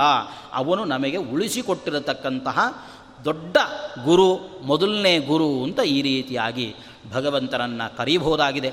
ಈ ರೀತಿಯಲ್ಲಿ ಯಾರೂ ಅದಕ್ಕೆ ರಚನೆ ಮಾಡಿದವರು ಇಡೀ ಇತಿಹಾಸ ಜಾಲಾಡಿದರೂ ಕೂಡ ನಮಗೆ ಸಿಕ್ಕದೇ ಇರುವ ಕಾರಣದಿಂದಾಗಿ ನಾವು ಆ ವೇದವನ್ನು ಅಪೌರುಷೇಯ ಅಂತ, ಅಂದರೆ ಯಾರೂ ಕೂಡ ರಚನೆ ಮಾಡಿದವರಿಲ್ಲ ಅಂತ ಅಂಗೀಕರಿಸಿಕೊಂಡು ಬಂದಿದ್ದೇವೆ ಅಂತ. ಇದಕ್ಕೆ ವಾದಿರಾಜರು ಒಂದು ಒಳ್ಳೆಯ ಅವರ ತಮಾಷೆಯ ಒಂದು ಉದಾಹರಣೆಯನ್ನು, ದೃಷ್ಟಾಂತವನ್ನು ಕೊಡ್ತಾರೆ. ಯಾರಾದರೂ ಒಂದು ಹೆಂಗಸು ಇದೆ, ಆ ಹಿಂಗ್ಸಿಗೆ ವಯಸ್ಸಾಗಿದೆ ಅನ್ನೋ ಕಾರಣದಿಂದ ಯಾರೂ ಕೂಡ ಅವರನ್ನು ಶ್ರೀಮತಿ ಅಂತ ಕರೆಯೋದಿಲ್ಲ. ಮದುವೆ ಆಗಿದ್ದರೆ ಗಂಡನಿದ್ದಾನೆ ಅಂದರೆ ಶ್ರೀಮತಿ ಅಂತ ಕರಿಬೇಕು. ಗಂಡನಿಲ್ಲ ಅಂದರೆ ಅವಳು ಕುಮಾರಿಯೇ ಆಗಿರುತ್ತಾಳೆ. ಎಷ್ಟೇ ವಯಸ್ಸಾದರೂ ಕೂಡ ನಾವು ಹಿಂದೆ ನಮ್ಮ ತಮಿಳುನಾಡಿನ ಮುಖ್ಯಮಂತ್ರಿಗಳನ್ನು ಕುಮಾರಿ ಜಯಲಲಿತಾ ಅಂತಲೇ ಕರೀತಾ ಇದ್ರು ಯಾರು ಶ್ರೀಮತಿ ಜಯಲಲಿತಾ ಅಂತ ಕರಿತಿರಲ್ಲ. ಯಾಕೆ ಅಂದರೆ ಭರ್ತುರಭಾವತಃ. ತಥಾ ಶ್ರುತಿ ಕುಮಾರಿಯಂ ಲೇಭೆ ಕರ್ತುರಭಾವತಃ. ಈ ವೇದವೆಂಬಂತಹ ಇವಳು ಕುಮಾರಿಯಾಗಿಯೇ ಇವತ್ತಿಗೂ ಕೂಡ ಸಿಕ್ಕಿದ್ದಾಳೆ ಯಾಕೆ ಅಂದರೆ ಕರ್ತುರಭಾವತಃ ಇದನ್ನು ರಚನೆ ಮಾಡಿದವರು ಯಾರೂ ಇಲ್ಲ ಅನ್ನುವ ಕಾರಣದಿಂದ. ಅಷ್ಟೇ ಅಲ್ಲದೇನೆ ಈ ವೇದ ಇವತ್ತೇನು ಅಗ್ನಿಮೀಳೆ ಪುರೋಹಿತಂ ಅಂತ ಕಾಣ್ತಾ ಇದ್ದೇವೆ. ಮುಂದಿನ ಕಲ್ಪಕ್ಕೆ ಹೋದರೂ, ಅದರ ಮುಂದಿನ ಕಲ್ಪಕ್ಕೆ ಹೋದರೂ, ಇದು ಅಗ್ನಿಮೀಳೆ ಪುರೋಹಿತಂ ಅಂತ ಇದೇ ಸ್ವರ, ಇದೇ ವರ್ಣ, ಇದೇ ಪದಗಳಿಂದಲೇ ನಮಗೆ ಕಾಣಿಸುತ್ತೆ ಹೊರತಾಗಿ. ಬೇರೆ ಪದ, ಬೇರೆ ಸ್ವರ, ಬೇರೆ ವರ್ಣಗಳಿಂದ ಕಾಣಿಸೋದಿಲ್ಲ. ಮಹಾಭಾರತವು ಹಾಗೇ ಇರಬಹುದು ಆದರೆ ಅದರಲ್ಲಿ ವ್ಯತ್ಯಾಸಗಳಾಗುವ ಸಾಧ್ಯತೆ ಇರುತ್ತೆ. ಆದರೆ ಯಾವತ್ತಿಗೂ ಕೂಡ ನಿರ್ವಿಕಾರವಾಗಿ ಭಗವಂತನಂತೆ, ನಿರ್ವಿಕಾರವಾಗಿರತಕ್ಕಂತಹ ಏಕೈಕ ವಸ್ತು ಭಗವಂತನಂತೆ ಪ್ರಳಯ ಕಾಲದಲ್ಲಿಯೂ ಇರತಕ್ಕಂತಹ ಮತ್ತೊಂದು ವಸ್ತು ಅಂತಂದರೆ ಅದು ವೇದ ಆಗಿದೆ. ಅದರಿಂದಾಗಿ ವೇದವನ್ನು ನಾವು ಅಪೌರುಷೇಯ ಅಂತ ಅಂಗೀಕಾರ ಮಾಡಿದ್ದೇವೆ ಅಂತ. ಅದನ್ನು ವಿಶೇಷವಾಗಿ ವೇದದ ಅಪೌರುಷೇಯತ್ವ ಮುಂತಾಗಿರುವಂತಹ ಅನೇಕ ಕಠಿಣ ಪ್ರಮೇಯಗಳನ್ನು ನಮ್ಗಳಿಗೋಸ್ಕರವಾಗಿ ಅದನ್ನು ಗಂಭೀರವಾಗಿ ಅದನ್ನು ಉಳಿಸಿಕೊಂಡು ಬಂದಿರತಕ್ಕಂಥದ್ದು. ಕಾರಣ ಏನು ಅಂತಂದರೆ, ನಾವು ಜೈತೀರ್ಥರು ಹೇಳಿದ ಕೂಡಲೇ ಒಪ್ಪಿಕೊಳ್ತೇವೆ ಮಧ್ವಾಚಾರ್ಯ ಹೇಳಿದ ಕೂಡಲೇ ಒಪ್ಕೋತೇವೆ ಇದೇ ವಿಷಯವನ್ನು ಮತ್ತೊಬ್ಬರ ಹತ್ರ ಹೇಳಲಿಕ್ಕೆ ಹೋದ್ರೆ ಅವ್ರು ಯಾಕೆ ಒಪ್ಕೋತಾರೆ?